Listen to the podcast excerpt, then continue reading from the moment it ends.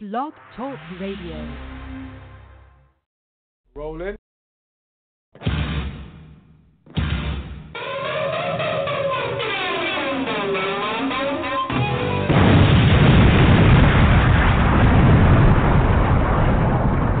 Welcome, ladies and gentlemen. Welcome to the program. We are your hosts, Joe Muzidla, Ben Lawrence, and Matthew Miller.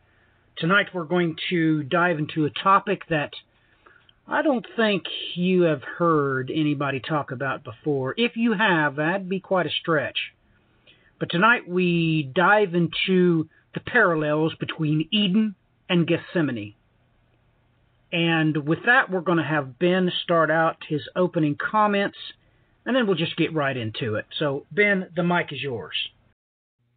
Welcome, everybody. Happy to be with you. Um, Matthew and I had been having some private uh, conversations, so it's good, Joe, that you're able to be with us. And um, obviously, we'll give you a lot of latitude to get caught up with some things that have been discussed privately. But um, to put it in a nutshell, the Gospels um, talk very plainly about the plot to kill Jesus. And then, of course, you have a very curious verse there which mentions that um, Satan literally enters into Judas uh, once he has agreed to do this thing. And then you have all of the acts that pr- lead up to the crucifixion of the Christ. And um, it's very um, it's very fractal or isochronal with the events that you see uh, in the garden, uh, and we can look at that several different ways. You can look for certain words that are used in the Hebrew. Um, you can look at words that are used in the Greek, and there's a lot of overlap in the New Testament. Uh, you'll see it in Romans, you'll see it in the book of Hebrews, um, but these two events are uh, directly connected, and um, hopefully we can shed some light on that this evening. Well, I absolutely uh, agree with you, and uh, you know this is one of the main things uh, that the Bible really comes out and talks about this this idea of Christ being the final Adam, the the fix to that entire fall, and when you take a look at that, it, it, it really is quite breathtaking when you realize that well, it is not to say natural for a serpent to go around talking, to say the least. But certainly a spirit was at play with the serpent. And then, of course, before the events of the Garden of Gethsemane, make no mistakes about it, Ben already mentioned the simple fact that Satan entered into Judas. So, with that in mind, it, it, it, it is well worth taking a look at. And when you do take a look at it, all of a sudden gears start to turn. You begin to, things begin to ring true one with the other story. And this is the type of thing we've been been talking about in private because what's going on in the world stage right now. And we know that Daniel chapter 11 tells us point blank that for some reason this Assyrian false prophet enters the beautiful land. And when he does, it's game on. We've, uh, as of late, uh, talked about the Bramble King and that riddle in the book of Judges, chapter 9. Make no mistakes about it. Uh, the Bramble King is recited every year for the New Year for trees in the beautiful land right now. And some very strange things are said there. Of course, you line up one with the other, and things begin to start make sense. So, with that in mind, let's get uh, Joe's take on all this because this was all just dumped on his head, and uh, let's get uh, out of him whether he'd heard anybody discuss uh, these topics before, linking Eden to Gethsemane, uh, yay, nay, or otherwise. Joe.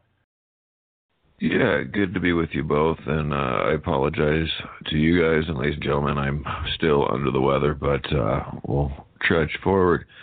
Um, have I heard of linking Gethsemane and uh, the Garden of Eden together? No one that I know of teaches on that uh, that I've ever heard. Uh, these have always seemed to be two separate events, at least in uh, uh, common teachings today. So, no, I have not heard that before. Is it your opinion that once you do think about it, does it seem kind of natural that they are connected, or no?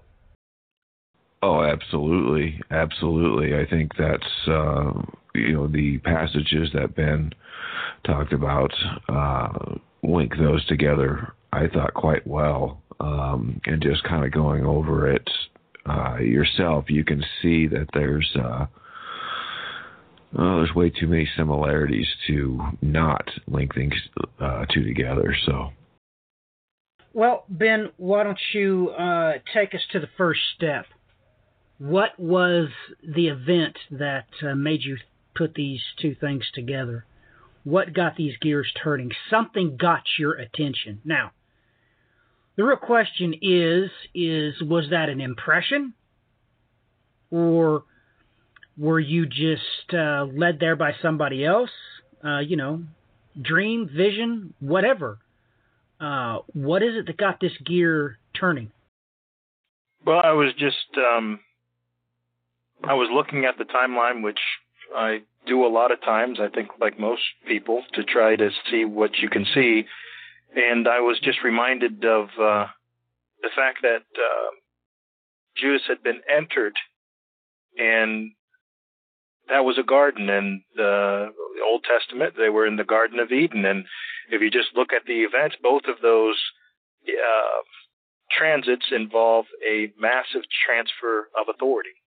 Um, and when you start looking at it a little bit more closely and exactly what happens, um, then you're kind of you're, you're kind of led a little bit over to uh, First Samuel and those events there, and again you see some similar uh, fractology, um, and uh, it you know when you start looking at the words in the Hebrew and the Greek, there's just uh, there's just a lot there to uncover.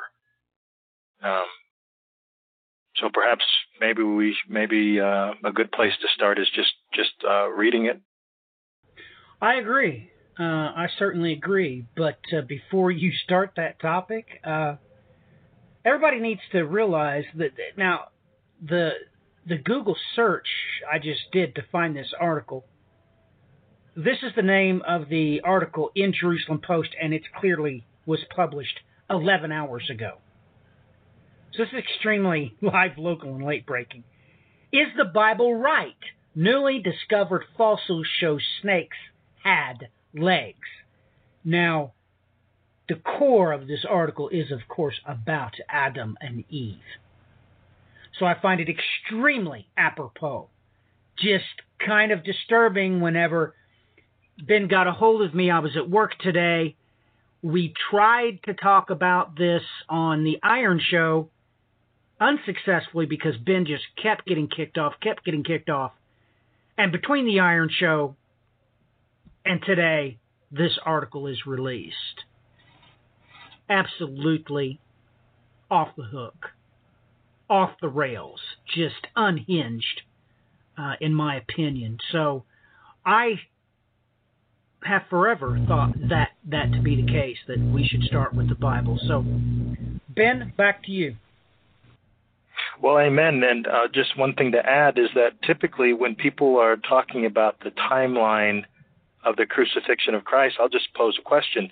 Uh, Joe, Matthew, I mean, when you're thinking of that timeline, how many days are you demarcating out?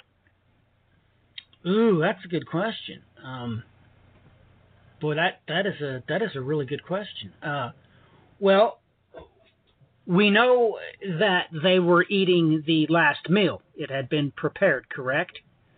So between yep. there and the time he was seized, uh, well, you're you're going to have to say that the early morning. Of course, this is why the disciples kept falling asleep. Um, you would have to say no more than one day. I mean, at, absolutely shorter than one day, I would say. Joe, what's your opinion on that? Um, Ben, you cut out on me there when you were asking your question, so I didn't get to hear all of it. Sure. So the the question was uh, when you're demarcating out the, the events, uh, the Last Supper to the crucifixion to the resurrection, how many days do, do or do we typically, um, by way of Orthodox, talk about it? Uh, our traditions, rather. Our traditions, as far as the oh, from the timeline to uh, the the betrayal. Yeah, to from the betrayal to the to the resurrection. I mean, we typically talk about three days, right? We Correct. talk about he died three days and three nights, right? Right. But I think that that is as important as it is. It's it's actually leaving out two days because the the Gospels go out of its way to tell you that two days before the Scripture is when um, the plot is is essentially launched to to uh, murder Jesus, and they go out of their way to say that they don't want that happening during the feast. Right. Right. That is correct. I mean, yeah, you you are correct. Now, my time frame was the time that that Judas or that that Satan entered Judas until he was arrested. That's what I was thinking. Just not even one day between those two events because they Sure. ate they ate the last meal. He dipped his bread with Judas, and then bam, they're arrested that night. Now we know this. It's got to be less than one day for those two events because they never got to sleep. They actually fell asleep. So, um, I didn't realize you were talking about the entire gambit there. Uh, but back to you anyway. Right, but that five, I mean, we're literally, if we're talking about from the plot to the resurrection, we're talking five days, and then we've got Pentecost. So we're talking about a 55 uh, day interval here. We can agree about that, right? Well, I would certainly say that this is everything tied to the sexagesimal system of a season, defined by Genesis chapter 8, verse 22. So I would say two moons. I would say 59 days. That's that's what I would say. It's natural. It's mechanical. So if I was going to make a guess, and it would be a guess, I would say 59 days. Okay, interesting. Joe, what do you think? Uh, wasn't that typically on a new moon though, on the Passover? Or I mean, uh, uh, on a full moon? Or am I wrong on that? Well, more to the point, what's what's your point? What what would that have to do with anything? I don't know. I was just trying to get it in my mind as far as the time. Well, I, I yes and no. Uh, we don't have the particular records that we're looking for. It was supposed to be based off of the new moon, which is a Right. crapshoot, which is an absolute crapshoot because it just is and it isn't. I mean, it can be three days difference in one month. You see it when you see it, and that's and that's that's the marvel of uh, uh, astromechanics. The new moon really isn't perfect. It really does come when it wants to. So, with that in mind, stretching it out to that to that two month time frame, uh, well, we know that the Pentecost, of course, the whole reason why it's called that is is is for the amount of days in question. So I would agree that it's it's somewhere within two months. But I just got a little bit technical with everybody, and I threw in the 59 days. But that's just me. Got it. Got it. So we're talking uh, we're talking about that uh, two days more than what everyone typically refers to. They talk about three days and all that, um, and I just I find that interesting. And really, uh, another reason why I was thinking about it is is that you know in the fullness of time we're not going to be um, we're not going to want to sin, right? I mean we're we're going to um, be in the place that um, we're supposed to be, and um, I don't think we're going to be tempted to do things that are wrong. And so it's clear to me that um, the events that occurred uh, during the fall um, were marked out in time. There was a specific time and season uh, which it was appropriate for those events to occur. There was a window of opportunity, and um, those that didn't want to see um, Adam ascend into his uh, into his rightful position, um, they uh, they took him out. He failed. He failed at that test. Well, I'm I'm going to have to say what you're speaking to is the inversion of the Bramble King. Right. I, I, I have to insist on that. I have to insist on it. Now, everybody may jump on my back all at once. Mm, That's fine. Okay, I know what Judges chapter 9 says. I know that uh, the trees proposition the Bramble King. The Bramble King, he says, fine. But if not, may fire come out from me and devour you. That's exactly what the false prophet does. That's exactly what the book of Daniel says happens. He's able to trample some of them down. So, literally speaking, uh, what they do to the Assyrian false prophet is literally offer him to supplant the role that Christ played in the riddle of Adam. Now, make no mistakes about it. Uh, uh, you can certainly uh, go to uh, what everybody calls uh, the rapture chapter. Okay, First Corinthians chapter chapter 15, verses 22. For as in Adam all die, so we also in Christ all are made alive. Okay, make no mistakes about it. what is it, verse 44 or no 45 uh, it it also said that, that that adam is the first man a living soul and the last uh, uh, give the living spirit or the holy spirit so make no mistakes about it ladies and gentlemen this is what the fallen do they proposition the bramble king to supplant christ the king in his role as the final adam they're going to elevate the Bramble King to the position Adam was supposed to achieve. And that's where we're going. Now, you don't have to like it. You can immerse yourselves in entertainment and and believe with all of thine heart that we're looking at uh, uh, some dude that's uh, in Europe that's going to run a, a revised Roman Empire. I'm sure that makes you feel com- very comfortable. However, uh, uh, you all need to realize this in your mind. The worst you've ever let your mind go is just half. Just half. Yes, the angels that sinned are unleashed from the abyss. But you need to take the next step. On top of that, you're going to have the fallen rammed down your throat. You have no reckoning of the place we're going. I, I mean, you think in your mind you know what terrible is. Oh, no, you don't. Oh, no, you don't. Now, the only thing that you are afforded is this one thing. They come out of the abyss due to sensory deprivation on the order of 5,000 years. They come out psychotic, and God tells them they cannot kill you. That's the only thing you got going for you. so, with this in mind, this is literally what the Assyrian false prophet's role is. They go back to the Garden of Eden and elevate him to the position Adam was supposed to have.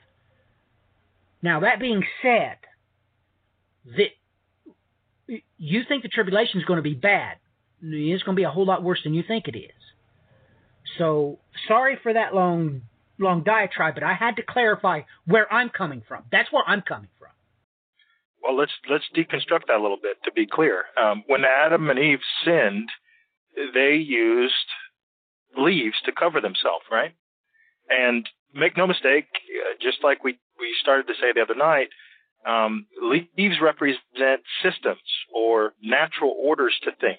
Uh, trees represent that, and um, the trees making this deal with the Bramble King is nothing less or nothing more than the natural order, the princes of this creation, using the authority, using the law as it's written to try and implement something that um, is against God's will. But it is in accordance with the rules. They're following the rules. And uh, probably the best example that I can give you of that is if you go and look at Luke 19 and just look at the story of Jesus and Zacchaeus. I mean, where was Zacchaeus? He was up the tree, right? He was a tax collector, right? I mean, does everybody understand what that means? Amen. And where did he? Why would he up the tree? He was up the tree because he wanted to see. Who did he want to see? He wanted to see God. And you can use those systems, and sometimes it's referred to as witchcraft, and other places it's referred to as New Age, whatever, whatever, whatever. In some places it's referred to as science. When you really get to the heart of uh, quantum mechanics or any other uh, discipline, you're talking about philosophy. And at its core, you're dealing with these systems. And Zacchaeus had to come down out of his system. That's literally what the Christ said come down out of this system because I want to break bread with you today. Hey, man, I wholeheartedly agree. I have no problems with that whatsoever. And it's these systems uh, that are talked about in Ezekiel chapter 31. Uh, he, he, he makes himself pretty clear. I mean, the only bad thing about that entire chapter is, uh, and everybody, you know, um, like I said, they, they try to reject it because it, well, it makes you feel good. But verse 3 makes itself perfectly clear. Behold, Assyria. So, um, and it talks about the shade and the whole nine yards and and how its top was up amongst the clouds. It's look, it, it's all right there. Um, so yes, uh, I absolutely agree. Do you agree with that, Joe, or does that make sense to you, or no, or no? It makes what do you perfect. think? No, I was uh, I was following you perfectly on that. Uh, I have no. I I agree with you 100. percent Okay. Um, Matthew, you were talking about First Corinthians, but um, how about um, Romans five twelve? Therefore, just as sin came into the world through one man, and death through sin, and so death spread to all men because all have sinned. Amen. It's it's I mean, saying that Go ahead. it's saying the same thing there in uh, well, uh, verse 14 goes ahead and right out and comes out and names him. It comes right out and names him. So yes, absolutely. Uh, what they're trying to do is supplant Christ the King. Uh, uh, anyway, yes, I absolutely agree with everything that Romans chapter 5 infers. Um, and it's kind of frustrating that, well, nobody else is on this page. Nobody else has come to realize that uh, this entering in of the Spirit is, you know, well, it's from Eden to Gethsemane. And it makes sense, and that's where we're going. And nobody really has to like it, but everybody needs to understand this is why uh, the image of the beast is made. Th- th- this is why. Now, when you really think about, well, just just stop and think about what I said, ladies and gentlemen. Ben, back to you. Well, um, just to talk about the Hebrew for a minute, Matthew, you're a lot better with that than I am, but um, Nahash, right? That's uh, that's very close to the word that's used there in Genesis to describe the serpent, right?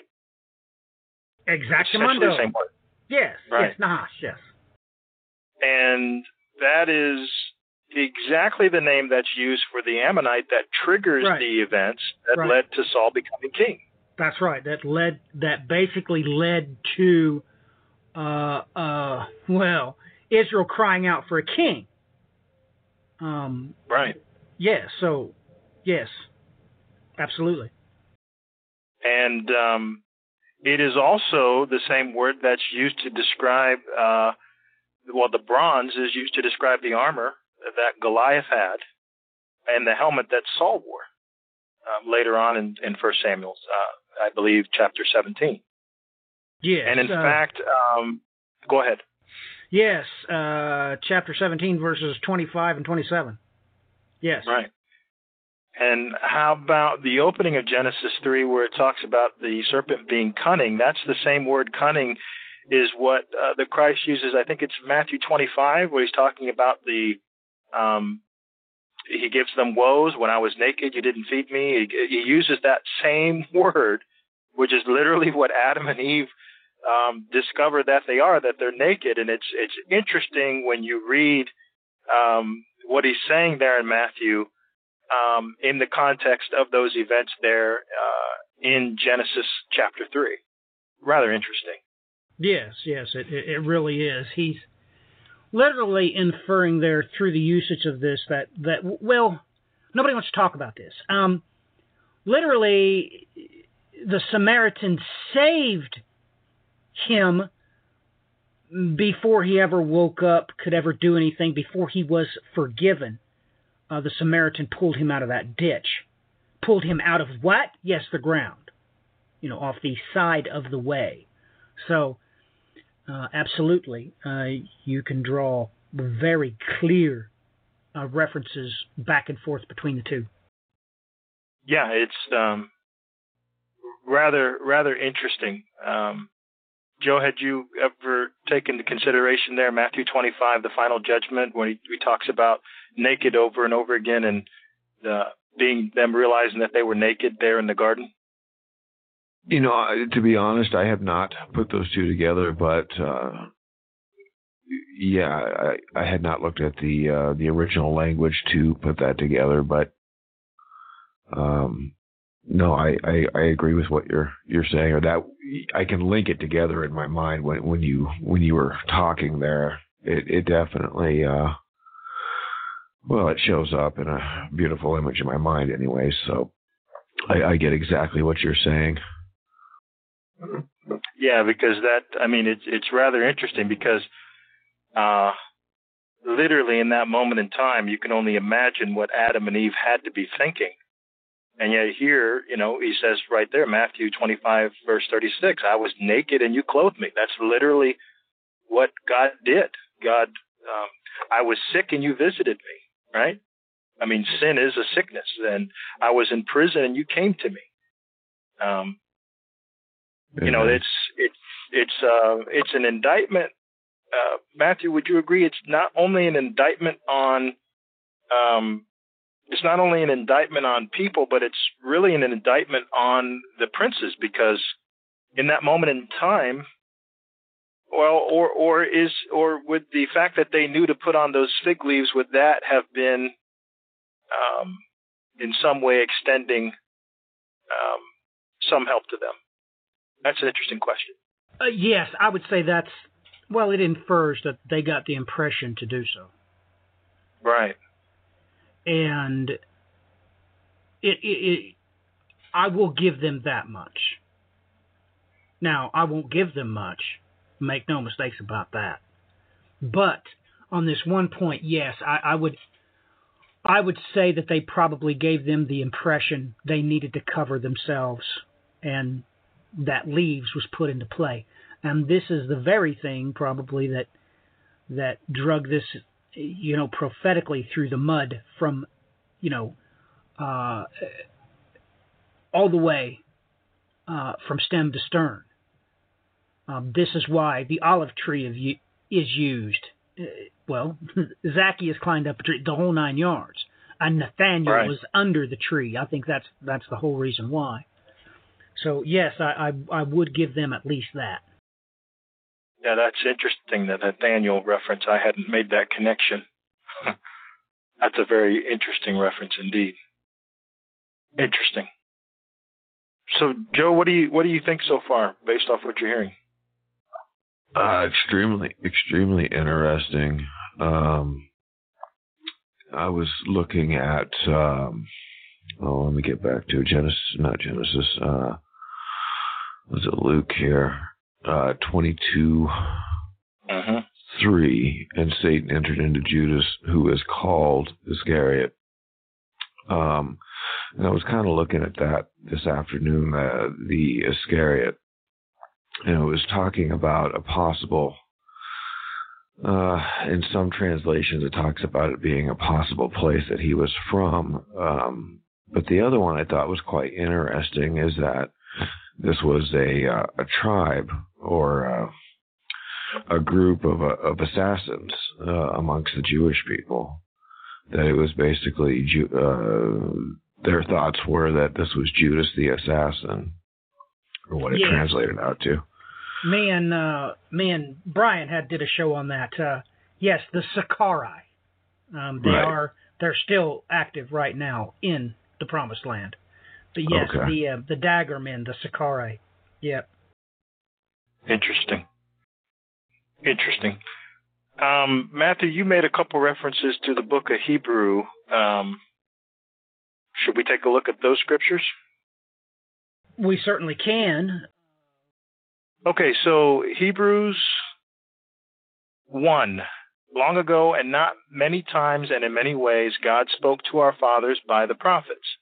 But in these last days, he has spoken to us by his Son, whom he appointed the heir of all things, through whom also he created the world. He is the radiance of the glory of God and the exact imprint of his nature. He upholds the universe by the power, by the word of his power. After making purification for sin, he sat down at the right hand of majesty on high, having become a much superior to angels, as the name he inherited is more excellent than theirs. Point blank, he comes out and gives you, uh, especially in the Greek, you can see this very clear, that uh, the whole reason why he's saying, uh, make the creation and all of those things, and heir to all things, those things were done for Adam. That's what they were done for. That this is the reason why uh, they happened. And then, of course, uh, of course, it talks about his purification of sins. This is in direct reference to the fall itself. So you have to realize that this is why the angelic host would be doing this, would be electing this Bramble King. Is this very verse we're reading here right now? They understand what happened, why Adam was made in the whole nine yards. Adam was supposed to be the inheritor of the creation. Right. That's why these things are being mentioned here. So, beyond any shadow of a doubt, this is, well, we have the mention of the angels here, and this is how Christ was made above or superior to the messengers, to the angels. No doubt about it. This is the core of the entire book of Hebrews. This, this is its core, this idea here that everything was from the beginning, and from there went downhill. Well, it's interesting when, again, going back to Matthew 25, starting in verse 31 through the end of the chapter, um, looking at that again after what you just said is particularly enlightening. Oh yes. Uh, well, uh, you know, Hebrews contains a whole lot of mystery for many people because it's the only book that doesn't mention the author. You have no idea Right. where this is coming from. Right. Uh, and uh, this thread with Adam is laced throughout the entire book of Hebrews. Uh, go to nine. You you can't get around. Uh, well, nine, ten, or twelve, really.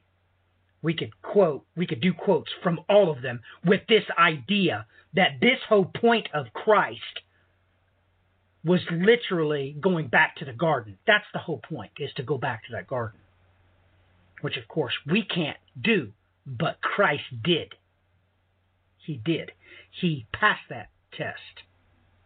He, uh, well, he became, uh, we are uh, his inheritance, so to speak, the whole nine yards. So, so this this this permeates the whole thing. But yes, when you really want to uh, go for the technical data, you cannot get around. Now, I'm I'm sorry, this is many people call this the rapture chapter, but uh, 1 Corinthians chapter 15, you can't get away from it, and uh, everything that's there, boy, that that's really off the chart. So when we when we go to 1 Corinthians chapter 15, we can't cover all these verses. There, there's just really no way to do it. So you need to be very careful about w- where you're going to read from in those verses and, and not.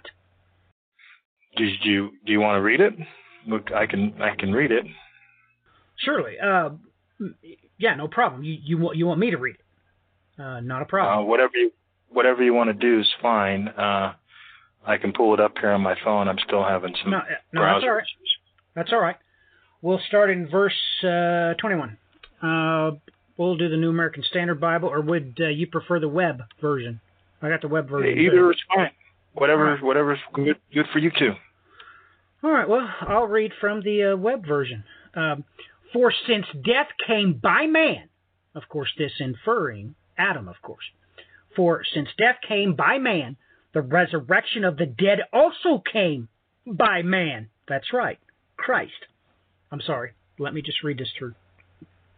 Verse 22 For as in Adam all die, so also in Christ all will be made alive, but each in his own order. Christ the first fruits, then those who are Christ at his coming. Then the end comes when he will deliver up the kingdom to God, even the Father, when they will have to abolish all rule and authority and power, for he must reign until he has put all of his enemies under his feet. The last enemy that will be abolished is death. So that right there comes right out and tells you point blank range. I mean, th- th- there's no way around it. And again, we're we're going to skip down because the next diatribe is about how our bodies are going to be changed. It doesn't describe you being taken uh, to heaven, but it does describe what, what the changes your body is going to go through. But down here in verse 45, it picks it up. So also it is written, the first man, Adam, became a living soul. The last Adam became a life giving spirit. Of course, he's talking about Pentecost. That's, that's when that happened. That's when he gave his spirit as he promised. Verse 46, however, that which is spiritual isn't first, but that which is natural. Then that which is spiritual. The first man is of the earth, made of dust. The second man is the Lord from heaven. Any questions? Well, I find it interesting that there's a reference to dust because isn't that what the punishment for the serpent was? Uh, that's right. That's correct. But this is also in reference to the promise because certainly right. one leg uh, of who he's going to rule this kingdom with is certainly likened to the to uh, the dust or the sand of the seashore. Yes, most most certainly, most certainly. Well, when it said that he would travel through the dust, I mean that is a direct connection to that, right? Because yes, the events of the Assyrian is what uh, triggers the the third of the host of heaven falling down, and in that in that transfer is what um, allows allows all these events to happen. That's that's what he that's the wave that he's riding. Right. Right. I mean, like it or not, uh, believe it or not, this must be the case. This this this absolutely must be the case. And this this this very uh, verses here that I just read, that's why uh, that rod of iron must be comprised of two things. Um, one of them must be resurrected. He, he just said that, as in the dust. He made himself perfectly clear. But verse 47 refers to, uh, well, the Lord coming from heaven. Now, now, now look, this rod of iron is the two sticks mentioned in Ezekiel. I'll read it again, verse 47. The first man is of the earth. Okay? That is, like it or not, that, that's one part of that ruling agent. Uh, and is made of dust. The second man is the Lord from heaven. This is, uh, whether you like it or not, this rod of iron is comprised of two sticks, uh, like I said, just like Ezekiel describes. That in this time, two sticks will be joined. One is, uh, well, a lot of people don't like that, but the two names given, it is what it is. So back to you. Well, uh, sticking with the theme of uh, riding along in the dust, I, I, find it interesting that the word cunning, which was used to describe the serpent in uh, in Genesis, this is the same word that Saul uses to describe David, and goes on to talk about him lurking in the places where he hides in 1 Samuel 23. Mm-hmm. Oh, oh yeah, yeah, yeah. That instance, yeah. Yes, it it, it is striking. Um, now, what do you think of that? Do you think that's bad portents for David, or what's your thoughts on that? Well, I just think that mechanically that's, I mean, I think it's actually a good thing because that's literally what's going to be happening um, when the fallen show up. I mean, you're going to be lurking and hiding until you get to the place that's been prepared for you. For during that 45 day period of time, you're going to be um, lurking and hiding. Amen.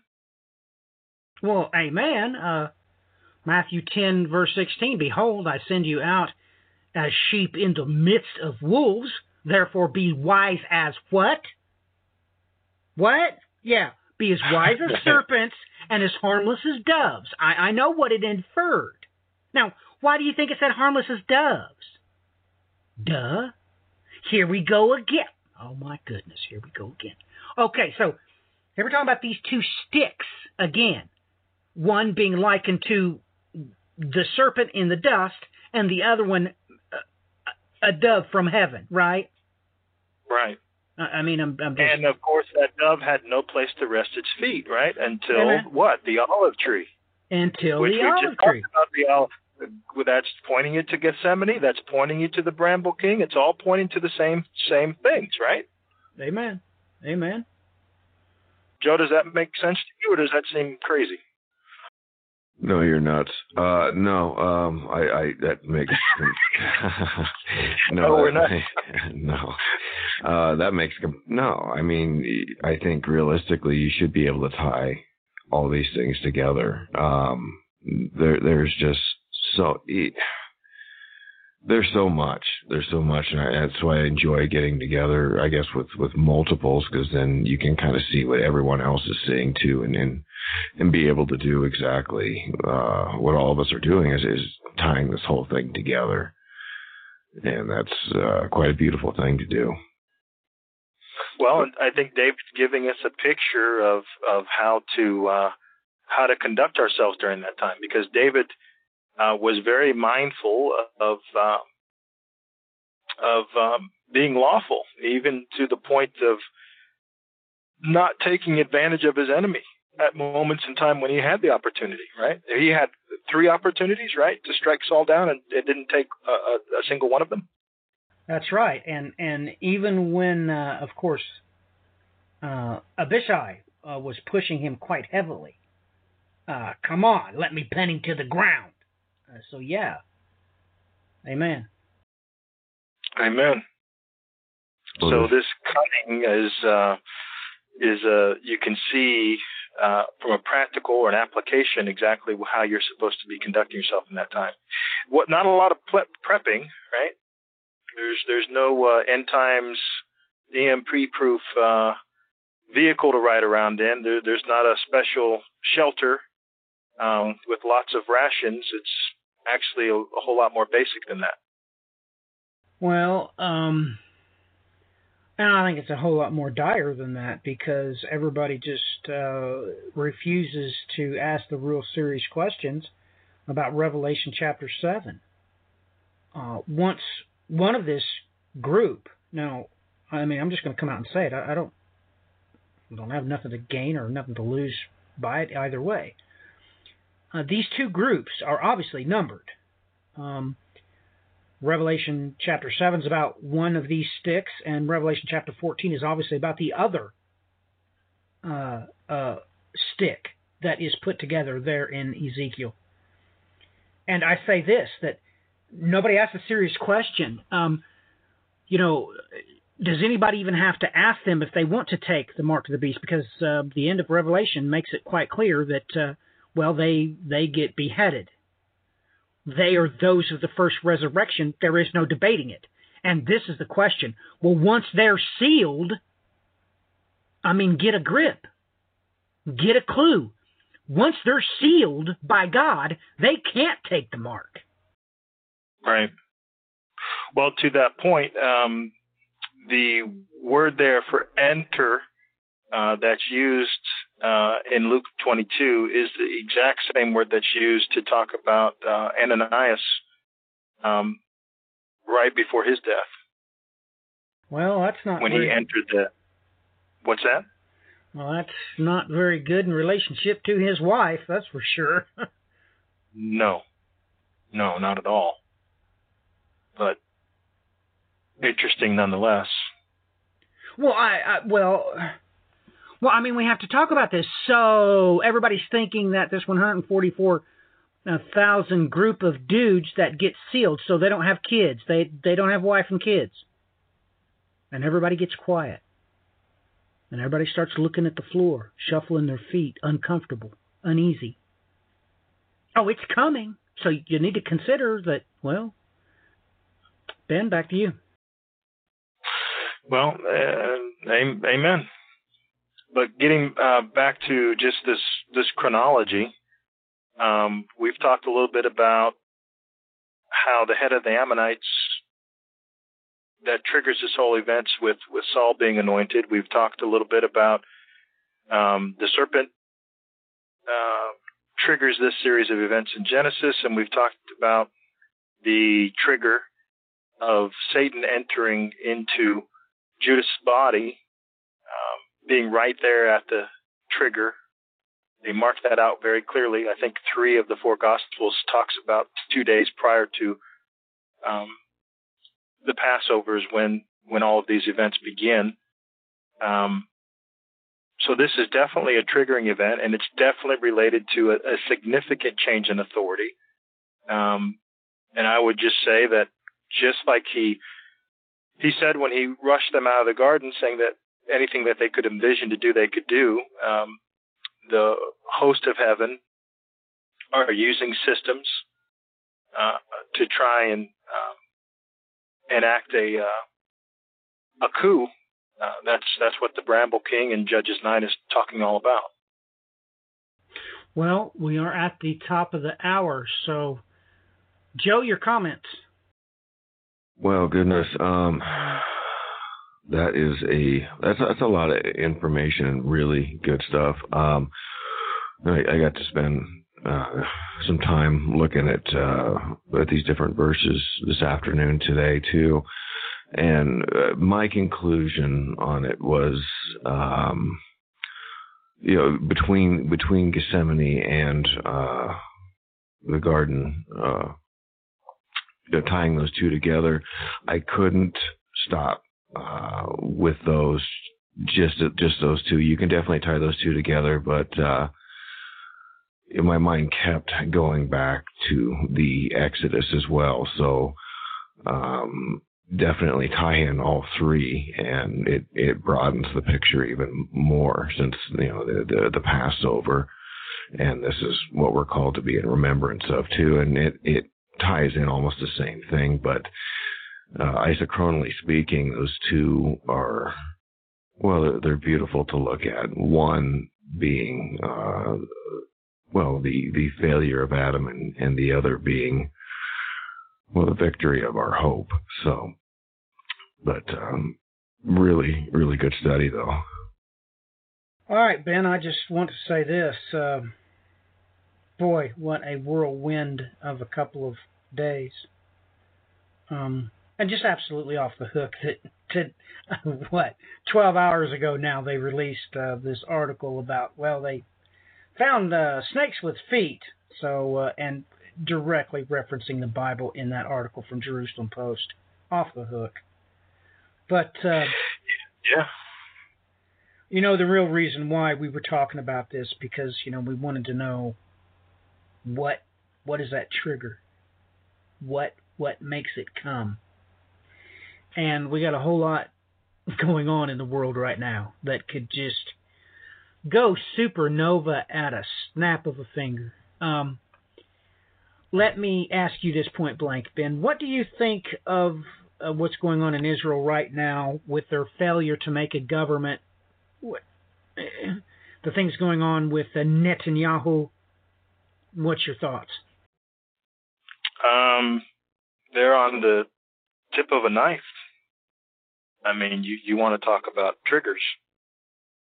Um, you know, I'm just drawn to you know uh, First Samuel. Why did they want a king? They didn't like the judges. They weren't they weren't interested in Samuel's sons ruling over them, which was essentially what the judges uh, did. And if you just look around the world, I mean, people don't like the leaders, so now they all want judges. They want the judges to save them from the leaders. I mean, in this country, um, nobody cares about what the president does as long as he gets you the right judges that you want. In other places, you know, you've got similar consternation about uh, what are the courts going to do. The courts make a decision and completely can undermine or, or make a uh, democracy pop- possible. Um, and these rulings are happening at lightning speed, and it's it, the parallel between that and the events that triggered in um, the rise of Saul, uh, who the people were warned against, um, to me is is uh, profound. And um, you know, as I go through that timeline and sequence of events, um, you know, Samuel was very plain with him that he needed to wait, and he went ahead and did it anyways. Um, there's just the timeline is all over the Samuel as we've talked about. The book of Samuel's got so much, but I'm going to be digging even deeper to figure out things. I mean, I sent you something privately about those five days and talking about the 1290 and 1335. I don't know if you saw it, but um, uh, um, that might have something to do with these 45 days that are in question. these 45 days, huh? Well, I heard that. Man, I heard that. All right, ladies and gentlemen. Um, Joe, get on here and uh, tell everybody how they can hook up with you uh, online, where you're at, uh, how they can find you. All right. Yeah, you can reach me on uh, Facebook under Joe Muzydla, J O E M U Z Y D L A dot nine. Uh, you can reach me uh, Twitter, J Muzydla, and I believe it's on Tumblr under a cup with Joe. So those are the those are the three main ones. Uh, oh, email is uh, what for W H A T F O R four zero one at gmail dot com. Okay, and Ben, uh, how can they uh, find your stuff? No, really, Ben. You got yourself muted or what? Sorry. Um, so I'm uh, really not active on Facebook, but I I do I'm pretty active on Twitter, following what's going on. Um, a lot happening in the world today, um, as we've as we've talked about. There's a lot lot going on.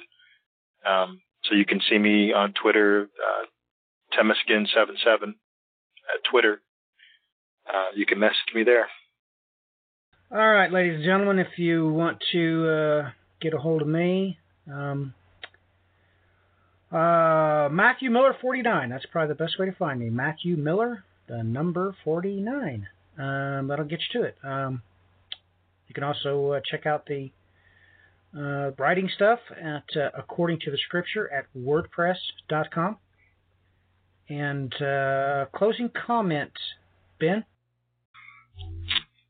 you know, the, today there's so much consternation about what's fake news, what's real news, what's this, what's that, and you know, Matthew and I have been talking a lot here privately, and um, uh, you know, he did tell you that uh, he would send the Holy Spirit, which would instruct you in what is to come.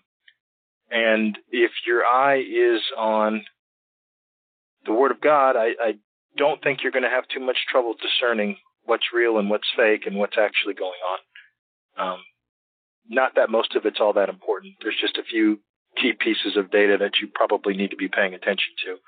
But I pray that you do spend time in your Bible. I do ask that you keep all of us in your prayers and that you um, that you uh, be at peace because uh, the world is not at peace. All right, uh, Joe, you want to pray us out of here this time? You got it. Heavenly Father, we bow our heads and we bow our hearts before your throne, Father. Father, we thank you for this time. We thank you for letting us get together and study your word, Father. Father, we thank you, most importantly, for your Son, that we may enter in to the kingdom, Father that we may draw close to you and through your word know your will. And not only know your will, Father, but do your will, Father. Even in the most extreme of circumstances, which I don't think is too far away. But no matter what, you are good. And Father, I just ask that you be with all of all of your children, and all your believers, that you strengthen them. Father, that uh, well, on this coming holiday, that most importantly, we are thankful for you. We are thankful for the salvation and for whatever it is that we do have, how great or how little. In all these things, I ask and I pray in your Son's name, the Lord Jesus Christ. Amen. Amen and amen to that. Ladies and gentlemen, until next time, God bless. Godspeed.